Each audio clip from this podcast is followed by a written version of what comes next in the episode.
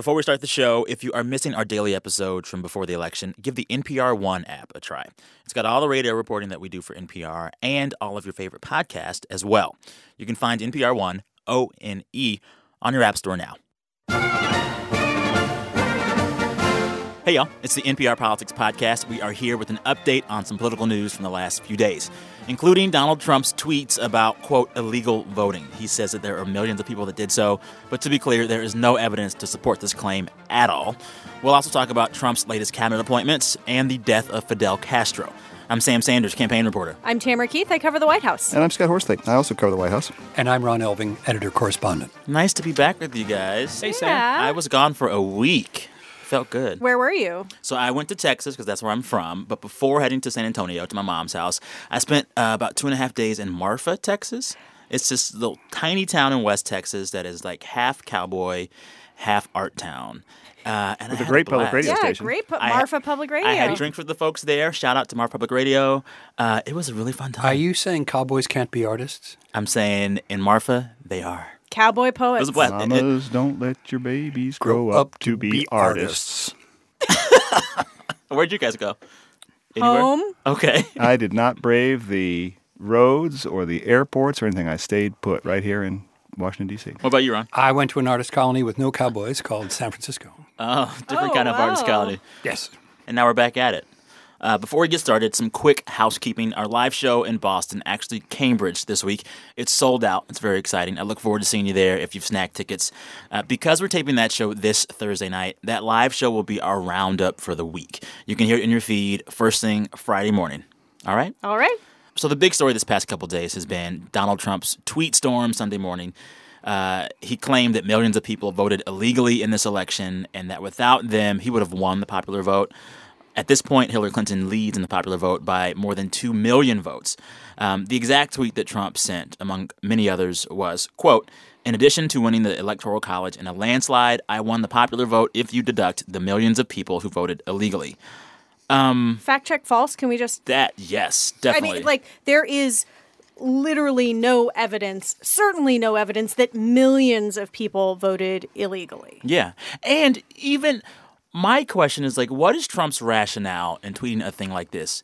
He won. I don't think he likes the fact that his electoral college win was not confirmed or was not driven by an overwhelming popular vote win.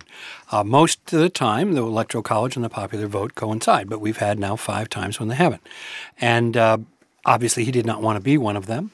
And it is a little embarrassing to talk about your landslide and your mandate and your great, great message from the people when more people voted against you than voted for you. Yeah. Now, Tam, you've spent some time digging into where some of these allegations come from. There's some stuff uh, from an old Washington Post article. What is the deal with the roots of this conspiracy theory? Let me try.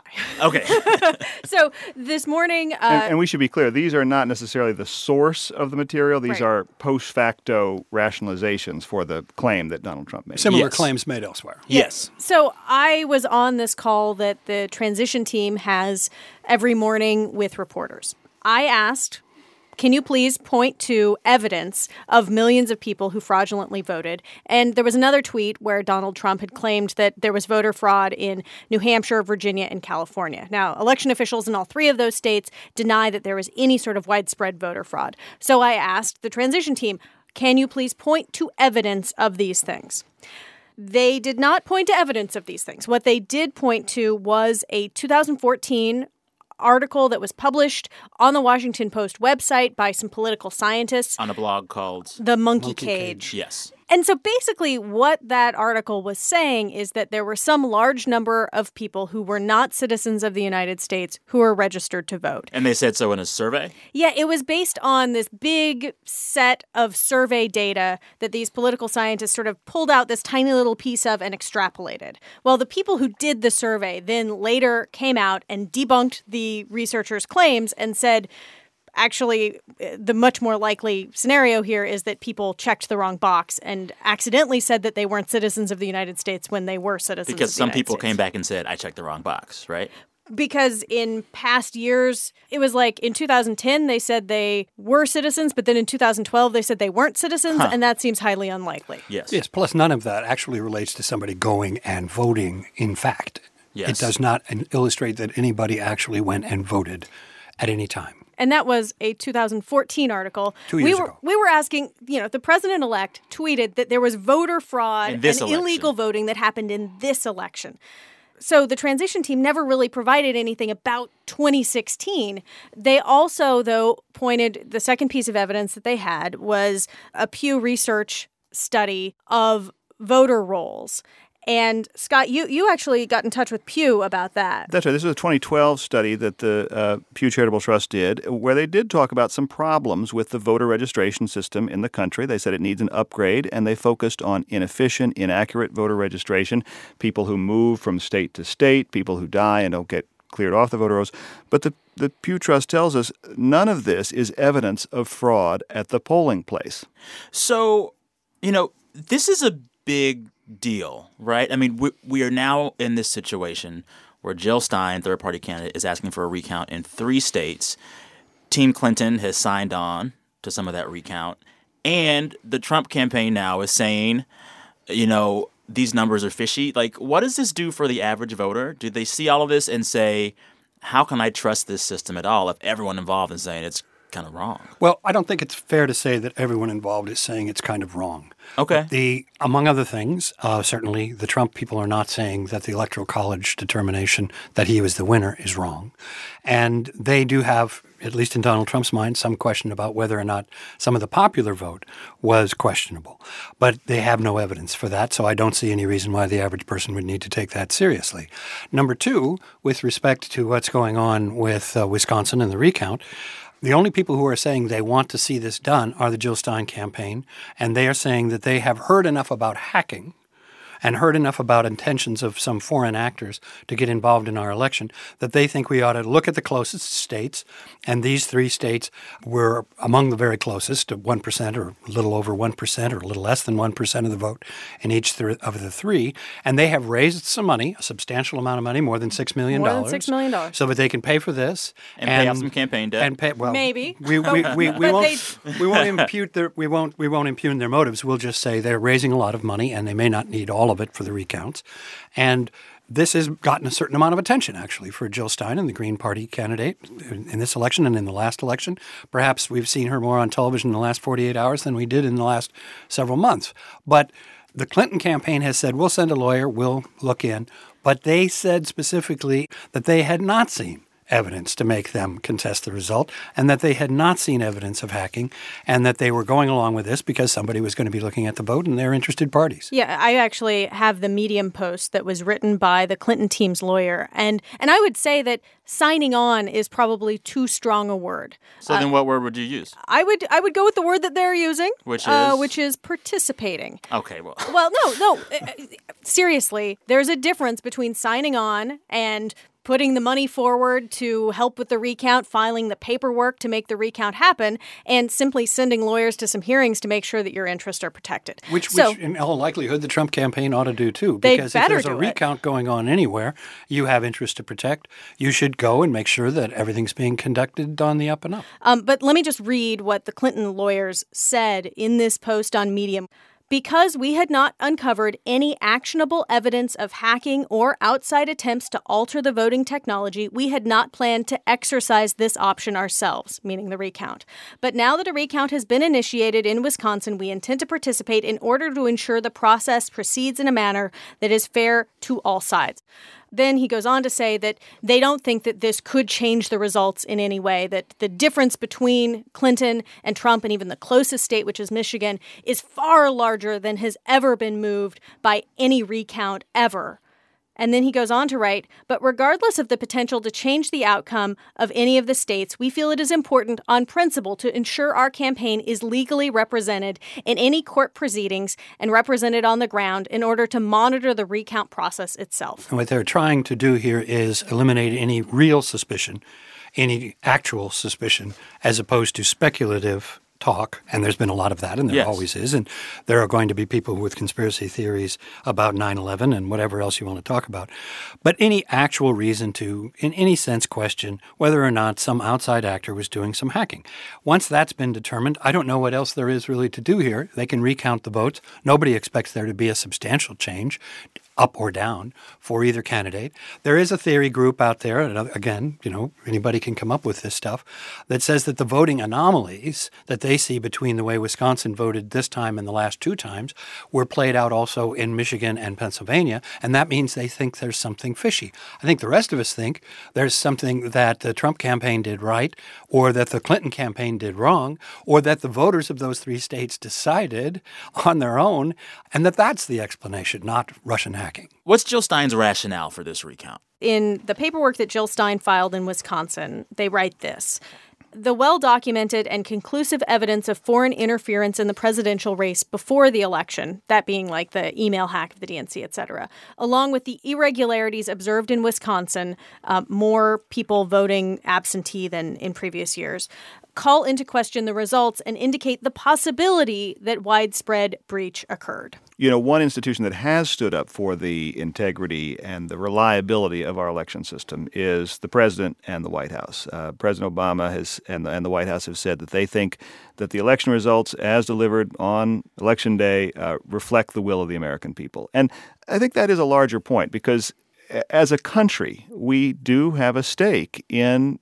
public confidence that our elections are sound. And all of this, whether it's Jill Stein's legal challenge uh, or or Donald Trump's uh, tweets about millions of unauthorized voters, I think do have the potential to undermine that confidence in a in a very dangerous way. Yeah.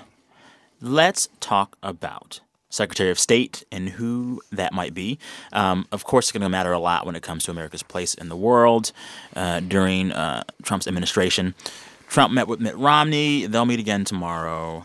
Um, but over the last few days, Trump's campaign manager, Kellyanne Conway, has been publicly attacking Romney as an option for Secretary of State. She tweeted on Thanksgiving Day, quote, receiving deluge of social media and private comms, re Romney. Then she linked to an article from Politico that had the headline, Some Trump loyalists warn against Romney as Secretary of State. And then she talked about it um, on Meet the Press this Sunday with Chuck Todd. Why are you campaigning against Mitt Romney as Secretary of State? I'm not campaigning against anyone. I'm just a, a, a, a concerned citizen. I'm not campaigning against Mitt Romney. But you don't but, think he should be the uh, choice? I can't tell you. I'm not, look, Chuck, this is very simple. I'm not trying to make the news. I'm trying to reflect the news here. And I am just astonished at the, breath, the breathtaking volume and intensity of blowback that I see just as one person close to the president elect is receiving unsolicited from people on social media, and particularly in private communications. People feel betrayed to think that Governor Romney, who went out of his way mm-hmm. to question the character and the intellect and the integrity of Donald Trump, now our president elect, would be given the most uh, significant cabinet post of all, Secretary of State. And uh, that is a decision that only one man can make. President elect okay. Donald Trump, I will respect it and I will support it 1,000%. But I'm reflecting what the grassroots are saying. Right. They feel, you know, they feel a bit betrayed to think that you can get a Romney back in there after everything he did. We don't even know if he voted for, for Donald Trump. He and his consultants were nothing but awful to Donald Trump for a year. So, what is okay? So, so what, what is this? So what Ron? happens? so, so, so let me just say, wait till Kellyanne starts to campaign against Mitt Romney for Secretary yeah. of State. what she is one of Trump's higher ups. What is her rationale in doing this? There are two options here. Okay. And it could be both at the same time. One is that she is communicating the message that Donald Trump wants uh-huh, communicated. Which is what I think. Which is supposed to be her job. And two is that Donald Trump watches a lot of television and she is communicating with the president elect through television appearances. Wow. And also, the public is watching this and she could be swaying trying to sway public opinion in addition to internal opinion in the in the, the, transition let's let's just rewind it is true that Mitt Romney delivered a stinging indictment of Donald Trump's business career all of the, all these things that Kelly uh, Kellyanne Conway is saying about Mitt Romney and his conduct towards Trump during the campaign are true and you can certainly see why the Trump loyalists would be repelled at the idea of a Mitt Romney in the administration. Of course, those are exactly the reasons that the establishment Republicans are clamoring to see Mitt Romney in the in the Trump administration because they want that establishment voice. Now, Romney is not the only one up for consideration for this job. There's a few other names, right? Right. So, one name that has been in circulation for a long time is Rudy Giuliani, the former New York mayor. Uh, there are some people, including some Republicans in Congress, who have concerns about some of his uh, overseas business interests and, and how that could be problematic. But he's definitely I mean, as much as we know, still in the running. Also, this week, though, Donald Trump, in addition to having a second meeting with Mitt Romney, is meeting with David Petraeus. He is the uh, former CIA director, a former uh, general who uh, was very well respected in the military. He was the guy behind the surge in Iraq and Afghanistan. But then he actually ended up in a lot of trouble because he gave information that was uh, classified information to his mistress and uh, and, And then pled- lied about it. And, and then he pled guilty to criminal misdemeanor charges of mishandling classified information when he shared that stuff with his biographer slash girlfriend. yes. So now we have Trump in some high level meetings uh, with a guy who got in trouble for mishandling classified info. After Trump campaigned aggressively against Hillary Clinton, saying she was unfit for office because she mishandled classified information. And James know. Comey, the FBI director, in his testimony about Hillary Clinton's email, basically said what General Petraeus did Was worse. way worse Well, than what lied Hillary to Clinton the did.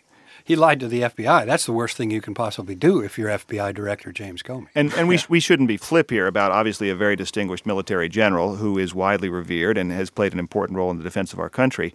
But this was a man who Donald Trump said, "Look, how come David Petraeus gets prosecuted for mishandling classified information by giving it to his mistress, and Hillary Clinton doesn't get prosecuted for the way she handled classified information on her personal email server?"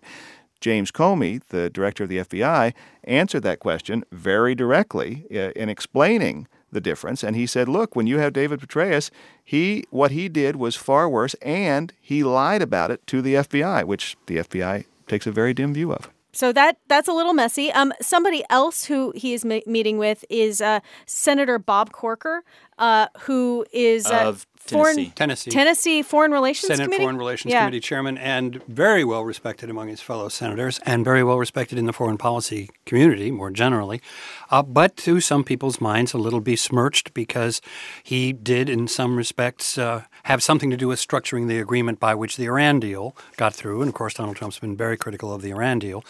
Bob Corker himself voted against the Iran deal, but there was this arrangement by which the Senate got to uh, weigh in, but the deal sort of went through anyway.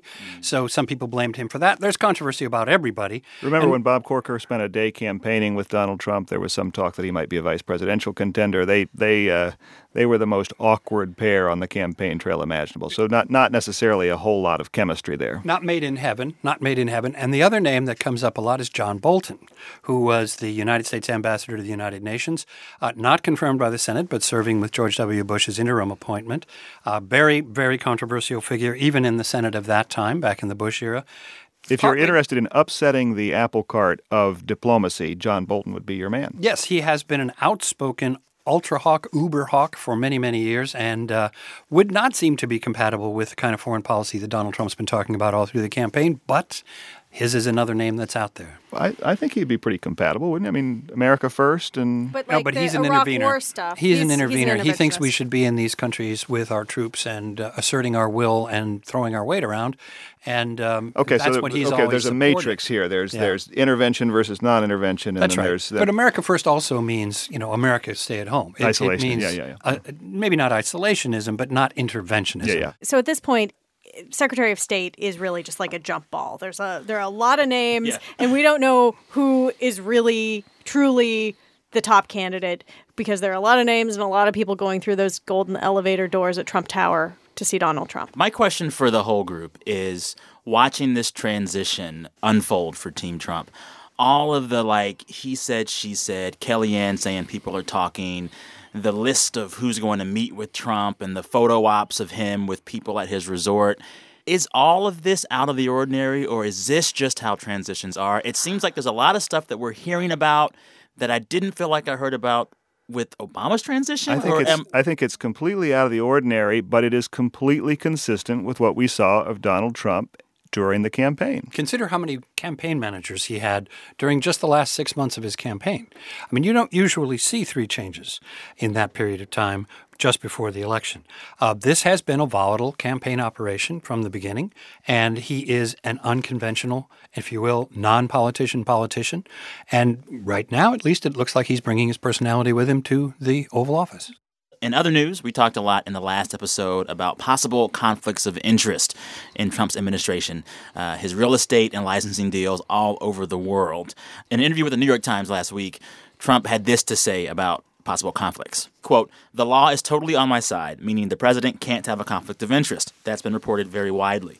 Despite that, I don't want there to be a conflict of interest anyway. And the laws, the president can't he seems to believe that if he's president, there's no problem because he's not breaking any laws. And it is true that the president is not subject to conflict of interest laws. That is true. That is absolutely true. There are other laws, uh, including uh, emoluments. Yes, that's the emoluments clause, which I'm probably pronouncing incorrectly in the Constitution, that says that the President of the United States cannot uh, get a, a benefit from uh, a financial benefit from a foreign country. And then there's also just like basic laws like bribery. You know, it's not really bribery we're talking about here. It's, yeah. it's, it's really what do we what do we think of having a president who has extensive real estate holdings in foreign countries that we're also going to have foreign policy dealings with.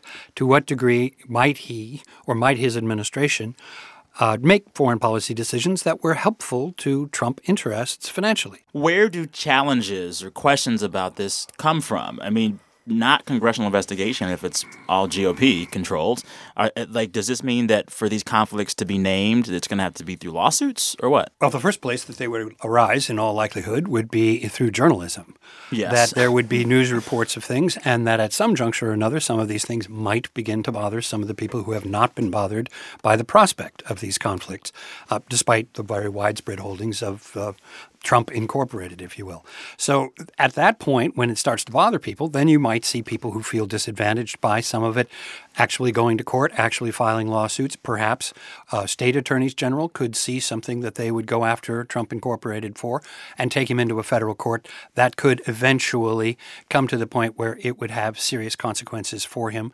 But I don't see it coming from Congress unless it is truly egregious or unless we have a terribly different Congress during some point in the Trump presidency. Just one little wrinkle. A lot of these holdings overseas are not actually real estate. A lot of them are not cases Branding where Donald Trump owns the property and could, in theory, liquidate the property. A lot of these are licensing deals where he has loaned or rented his name to mm-hmm. some hotel or office building developer in Indonesia or, or the Philippines or India.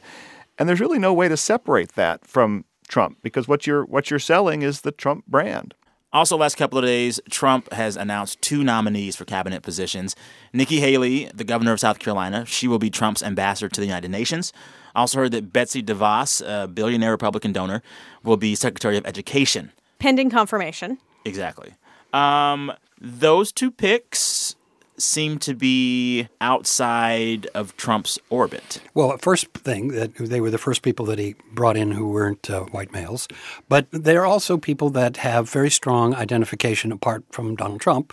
Nikki Haley was among the sternest, stiffest, toughest critics that Donald Trump had during the primaries. She was very hard on him, called him the loudest voice in the room, not by name, but by clear implication, and said we shouldn't be governed by such a loud voice.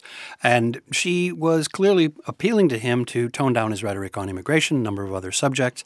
And so I think it was a surprise for a lot of people to know that Donald Trump was large enough to forgive some of the things that she had said about him and give her this plum job, which really puts her in the world spotlight as the spokesperson for America. First thing I thought when I saw her appointment, I said, oh, she's going to run for president in a few years with a very impressive resume. Because yep, she'll get possible. the foreign policy experience. Yeah. Which she doesn't actually have Currently. going into the job, uh, aside from some trade missions as governor of South Carolina. What about DeVos? Uh, Betsy DeVos is uh, married to the heir to the Amway fortune. She's a billionaire, uh, like Donald Trump claims to be. And she has been uh, a real promoter uh, at the state level and, and beyond of school choice, which is and, and vouchers, which is um, in some cases using public money to help people pay to go to private schools with very mixed results in her native Michigan. Uh, but school choice is something that Donald Trump has has been supportive of during the campaign, so that's not a huge surprise. Uh, Betsy DeVos was also a supporter of the Common Core, which Donald Trump was very much against, and it, right around the time she got this nomination, Betsy DeVos had sort of a uh, a come to Jesus moment on the Common Core and now thinks very differently about it. Uh-huh. And she also represents that kind of Republican who perhaps we would now call a Mitt Romney Republican, a very establishment Republican, old school Republican. Uh, she is part of that establishment. So here again, there's an olive branch to those people who were not always on board the Trump train. Last bit of news um, former Cuban president Fidel Castro is dead at the age of 90 years old. He hasn't run the country of Cuba for a while. His younger brother Raul has been doing that. Uh, the Obama administration recently has relaxed travel restrictions and moved to normalize relations with Cuba. What does his death mean right now for that, Scott? Uh, this was a moment that uh, has been a long time in coming, and it was remarkable to uh, hear the reaction of Cuban exiles uh, in the middle of the night going out on the streets of Calle Ocho in, in Little Havana in Miami, cheering the news. Uh, we've heard reports from Havana of Cubans uh, just sort of stunned. Many presidents, many American presidents, th- thought they thought they would be the one to uh, wave goodbye to Fidel Castro, and now that moment is finally upon us and it's a little bit anticlimactic because, as you yeah. say, he had been he had been pushed aside about a decade ago uh, by himself. He he took himself uh, pushed himself aside, and because you know in almost two years ago now, December seventeenth of uh, 2014, we had this remarkable thaw in what had been a half century diplomatic freeze between the United States and Cuba. And of course, there have been times in his career when Donald Trump thought that the economic embargo on Cuba, which is still in place despite the diplomatic thaw, and which would have to be raised by Congress, uh, was an idea that you know had outlived its usefulness, and that the economic embargo really should be looked at again, and maybe that it was time for the United States to get involved economically with Cuba. Lately, as a candidate in the last months of the campaign, he was very explicit about saying, no, no, we really need to raise the bar on this. We need to keep the economic uh, sanctions in place. And we also need to take another look at this diplomatic thaw and maybe pull back on that a little bit, unless the Cubans, that is to say, Raul Castro and his handpicked successor in a couple of years, are willing to commit to real political reforms, to free press, to open elections, and to moving away from the one party system. A lot of people thought that Raul Castro was being restrained in whatever he was willing to do by the continued presence of his dying brother. But now that Fidel is finally gone, who knows? Maybe more negotiation is a possibility. Donald Trump tweeted today um, quote, if Cuba is unwilling to make a better deal for the Cuban people, the Cuban slash American people, and the U.S. as a whole, I will terminate deal.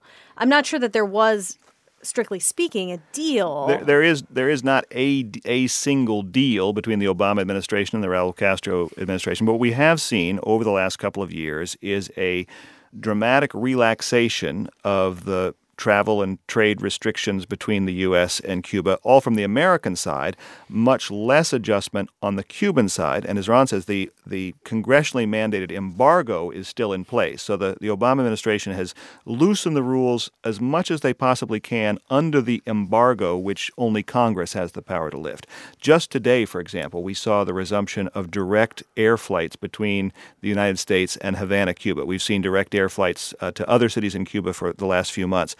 Uh, the Obama administration has tried very hard to cement this policy by having so many American businesses and tourists and just people invested in this opening to Cuba that it will be hard for the incoming Trump administration to shift gears. When Obama was in Cuba last March. He took Carlos Gutierrez, the Cuban born former commerce secretary from the Bush administration, along with him.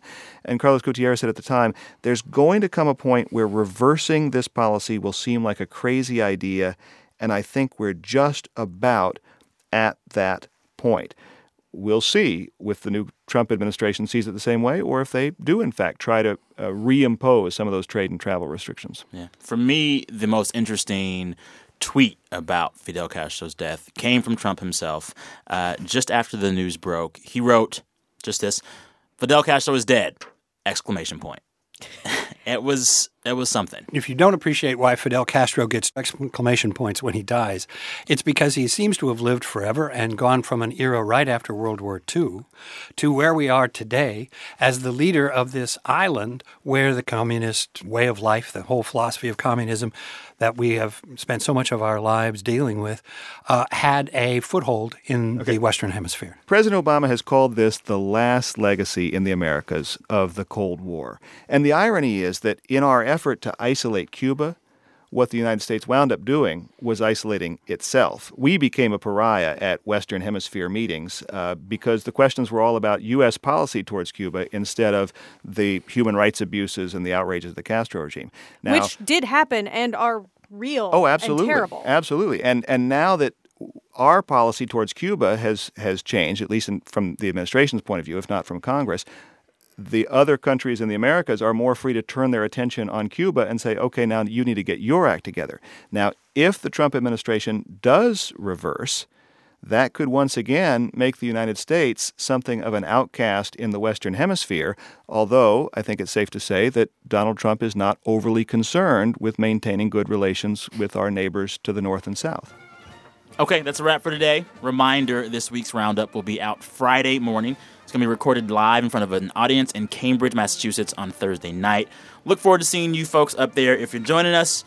In the meantime, stay up on our coverage on the NPR One app and on your local public radio station. I'm Sam Sanders, campaign reporter. I'm Tamara Keith. I cover the White House. I'm Scott Horsley. I also cover the White House. And I'm Ron Elving, editor correspondent. Thank you for listening to the NPR Politics Podcast.